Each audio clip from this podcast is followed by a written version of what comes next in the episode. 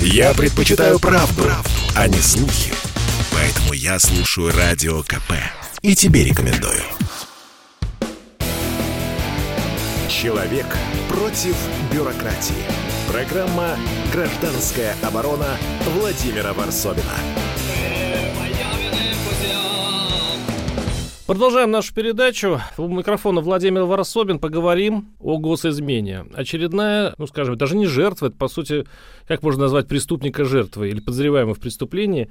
Еще одного э, клиента взяли наши э, доблестные ФСБшники. Совладелец групп АБИ Илья Сачков был арестован в московском офисе этого, этой IT-компании. Его обвинили именно в этом, в измене родине.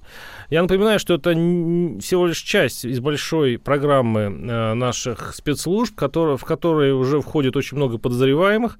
И э, Сачков просто выделяется из этого ряда только тем, что он большой бизнесмен, достаточно за, э, заметный не только в России, но и в мире. И это, это задержание вызвало большой общий интерес. У нас в студии, кто обсудить эту тему, Иван Юрьевич Павлов, адвокат, чья профессиональная деятельность, в общем-то, и сосредоточена вот на подобных случаях. Иван Юрьевич, здравствуйте. Добрый день. И у нас э, на связи Дина Карпицкая, наш корреспондент, который тоже занимается этой темой. Чем она интересна? Все-таки э, госизмена – это не просто так. Тяжелое обвинение, которое гарантирует очень тяжелый срок. И один из э, журналистов, э, известных журналистов, э, Сафронов, корреспондент «Коммерсанта», работал в Роскосмосе, тоже попал под подозрение не так давно, год назад тоже, по-моему, это было, э, наших спецслужб, и его обвиняют в измене Родине. И его как раз защищает Иван Юрьевич Павлов. Э, собственно, почему я пригласил на эту передачу. Скажите, пожалуйста, Иван Юрьевич, вот эта история с Ильей Сачковым из московского офиса группы IB и э, Сафроновым, Иваном Сафроновым, в чем отличие и в чем общность этих историй?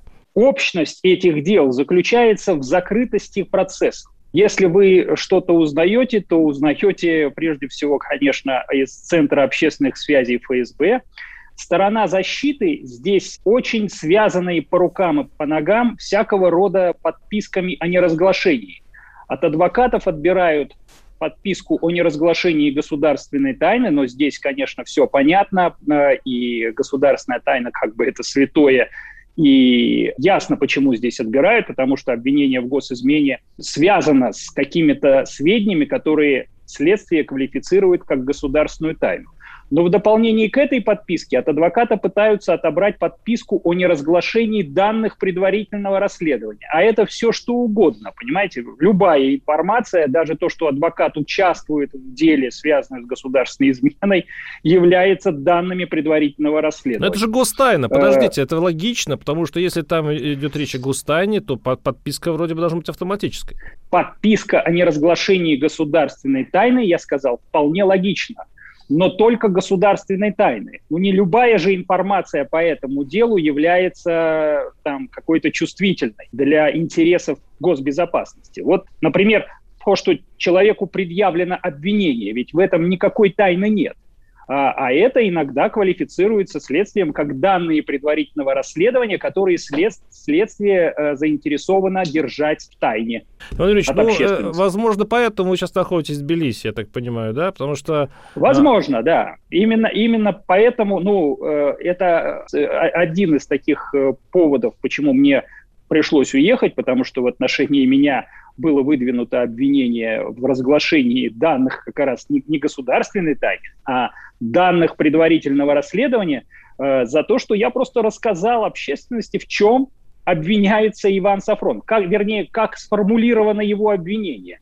Я просто передал журналистам текст э, постановления о привлечении качестве обвиняемого. Причем в этом э, постановлении не было никакой государственной тайны. Оно не было загрифовано, оно было совершенно открытым документом, но следствие было заинтересовано в том, чтобы э, люди не знали, как сформулировало следствие обвинения в отношении Ивана Сафронова.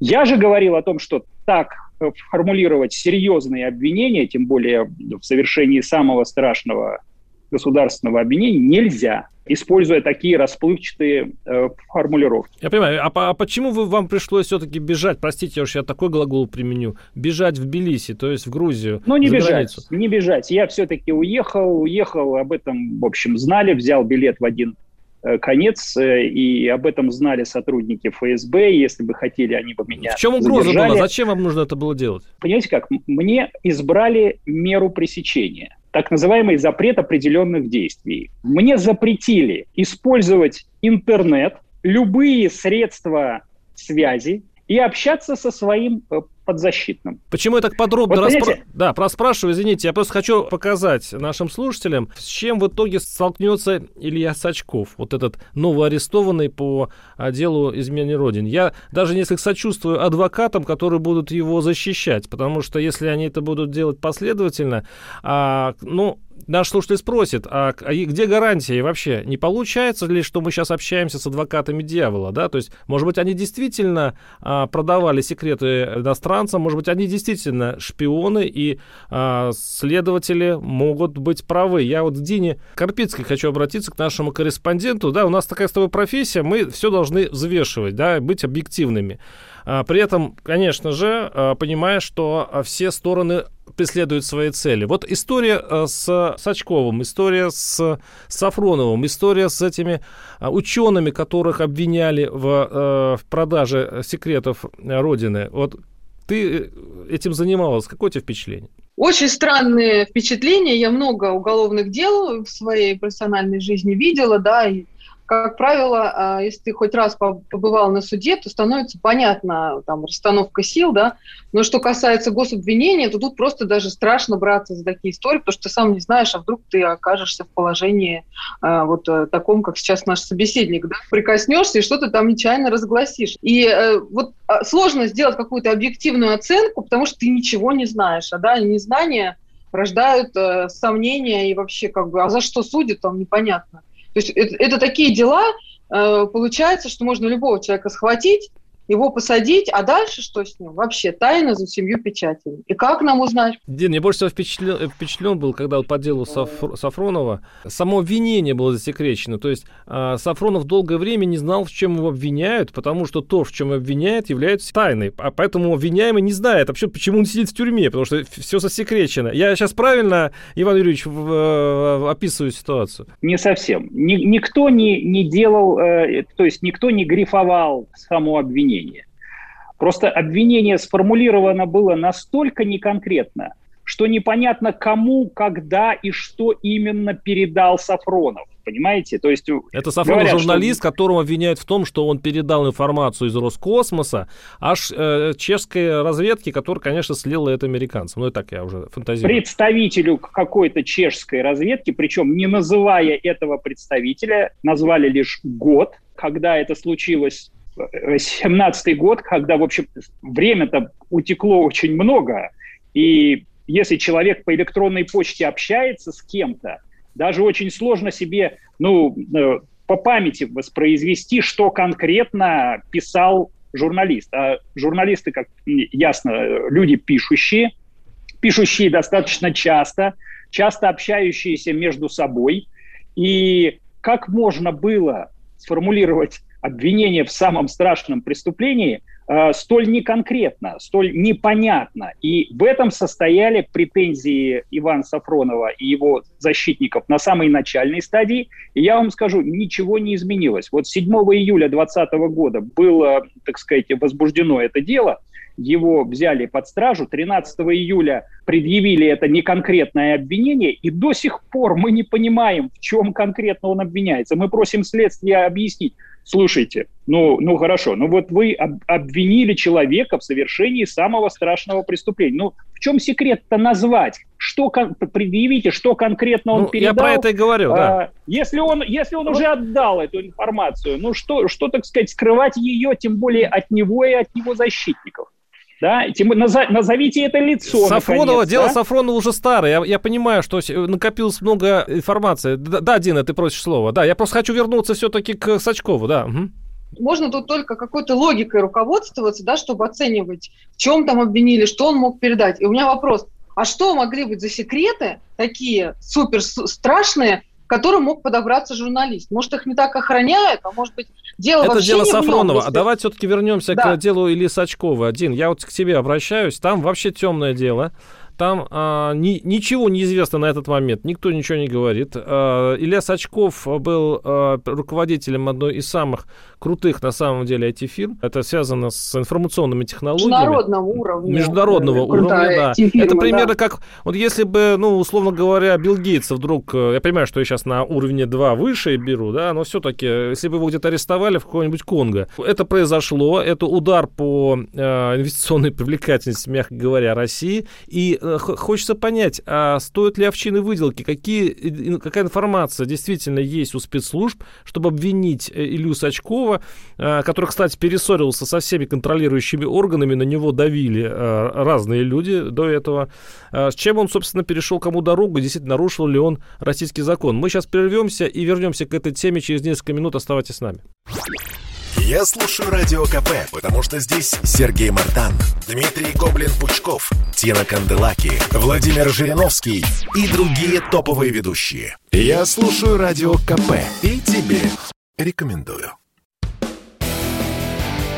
Человек против бюрократии. Программа «Гражданская оборона» Владимира Варсобина. Микрофона Владимир Варсобин. Напоминаю, что у нас а, в виртуальной студии адвокат Иван Юрьевич Павлов, который а, специализируется на защите обвиняемых в государственной измене. И вот так получается у нас в России, что Иван Юрьевич находится э, за границей в, в одной из стран, потому что на него серьезно давят э, из- из-за его работы. И я правильно понимаю, что на вас возбуждено уголовное дело? Возбуждено уголовное дело по 310 статье Всё. разглашение данных предварительного расследования. И э, Дина Карпицкая, наш корреспондент, который специализируется тоже на вот этих тяжелых историях. Э, Сейчас мы говорим об аресте э, совладельца группы АйБ Илья Сачков, бизнесмен мирового уровня, который был арестован тоже за государственную измену. Дина, пожалуйста, в чем на самом деле обвинять, потому что это какая-то мра- мраком покрытая история. слышала версии, сейчас в мире очень много это обсуждают, особенно в IT-мире случившееся, да, что, возможно, таким образом Илью Сачкова просто ск- скомпрометировали, чтобы убрать с рынка. То есть понятно, что э, все знают, как наше правосудие работает, что выйдет он не скоро, если выйдет. И вот представляешь, такого конкурента одним взмахом взяли и убрали. В чем конкретно его обвиняют, можно только догадываться, потому что его фирма занималась кибербезопасностью, и э, оказывала услуги не только в России. Понятно, что серьезные дела, видимо, какие-то у него были, потому что кибербезопасность – это одно из главных, что сейчас вот э, в IT-мире существует, защита данных. Иван Юрьевич, э, житейский вопрос, извините, совершенно не по, по юридической практике. Вот вы давно этим занимаетесь, у вас первый, кого э, с вашей помощью оправдали, тоже был обвинен в госизмене, это еще датируется 96-м годом, то есть это вот очень было... 99 давно. 99 прошу прощения. 99 Да, то есть большая история, у вас очень много тех, кого вы э, все-таки от, отбили от э, спецслужб. В вашей практике попадались люди, которые действительно занимались тем, что, в чем обвиняют э, ваших клиентов, то есть те, кто были шпионами, те, кто передавали информацию. Это действительно такое распространенное явление у нас на Руси, что спецслужбы их ловят чуть ли не каждый месяц. Не думаю, что эта э, практика дол- должна и может быть распространенной. Э, На самом деле, понимаете как, обвинения в госизмене, тем более такие массовые, да, обвинения. Мы сейчас вот на слуху несколько дел сразу. Это же скандал государственного масштаба. Это э, обвинение, оно компрометирует на самом деле не только того человека, которого обвиняют. Такие массовые обвинения компрометируют само государство. Как это так случилось, что государству вдруг так стали э, много изменять? Если смотреть даже на статистику, да, до 2014 года у нас было порядка там двух-трех приговоров в год выносилось по статье госизмена. В некоторых европейских странах действительно это спящая статья, которая, если и применяется, ну там, я не знаю, раз в пять лет кого-нибудь обвинят в государственной измене, и это тоже скандал-скандал будет. Да? У нас же, если смотреть на статистику, на официальную статистику, которую ведет судебный департамент при Верховном суде, до 2014 года было 2-3 приговора в год выносилось по статьям госизмены и шпионаж. После 2014 года это уже планка поднималась до 15 приговоров в год. И я думаю, что в этом году побьется рекорд.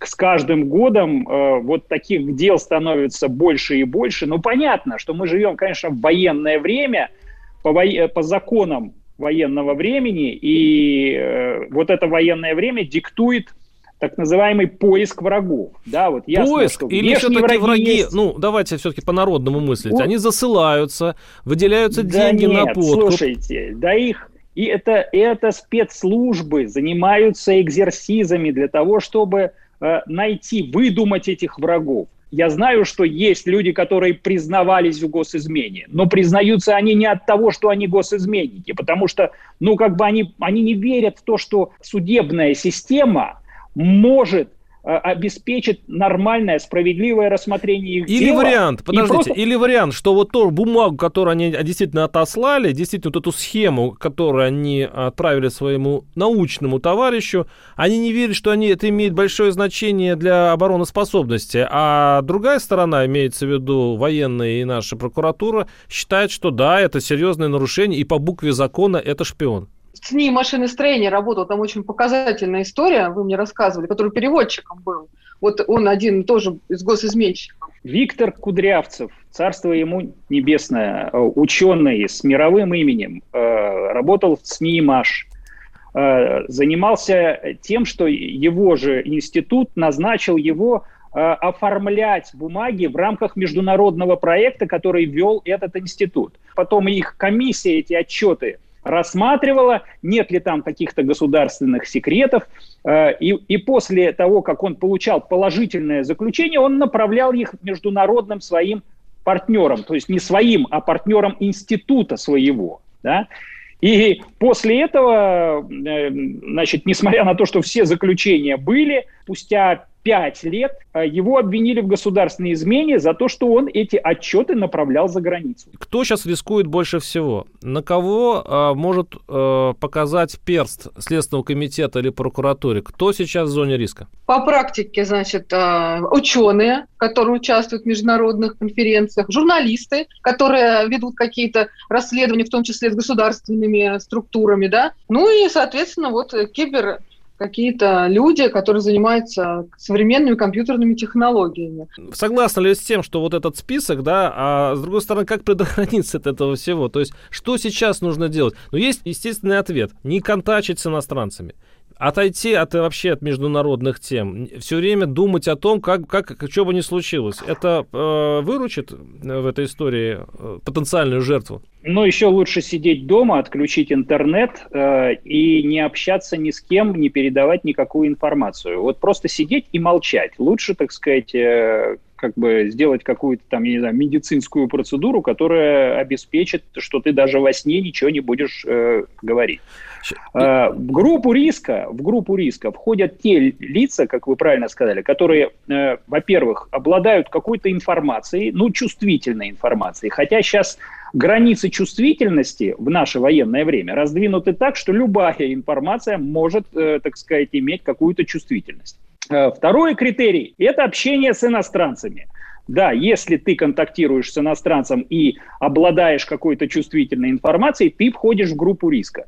Хотя это тоже все очень условно, потому что на практике э, встречаются случаи, они на слуху, когда, э, извините, домохозяйку привлекают э, к уголовной ответственности. Вы привели пример э, Светланы Давыдовой. Давайте послушаем э, Георгия Бофта, который э, прогнозирует, что случится, если рекорды, которые сейчас бьют наши спецслужбы, э, превысят разумную планку, если она вообще существует? Самой стране действительно может грозить тем, что люди, занятые в высоких технологиях, будут отсюда уезжать, поскольку отношения адекватного к себе они со стороны государства не видят. И повышенное внимание силовиков, а именно спецслужб, именно к носителям а, высокотехнологических знаний, оно повышено действительно это внимание, и оно ведет к тому, что под подозрение попадает огромное количество людей, которые просто общаются с иностранцами по роду своих занятий. Но это не может быть виной и не может быть уголовным преступлением. Между тем, трактовка государственной тайны, шпионажа и прочих подобных преступлений, она в последнее время расширилась в сторону именно того, что под это может попасть практически любой контакт с иностранцем, носителя а, каких-то высокотехнологических знаний. Это был Бофт, наш политолог, э, со своим предсказанием. Пожалуйста, вот как, как вы думаете, как отразятся подобные уголовные дела на, вообще на, на России, на нас с вами? Ну, я уверен, что эти дела вредят России. Тем более такое большое количество, которое мы наблюдаем сегодня. Они разваливают науку, потому что ученые должны будут как бы этот сигнал услышать. И что они должны будут сделать? Либо они будут сидеть просто и, и ничего ни, ни с кем общаться не будут, а без международного какого-то общения развития современной науки просто невозможно.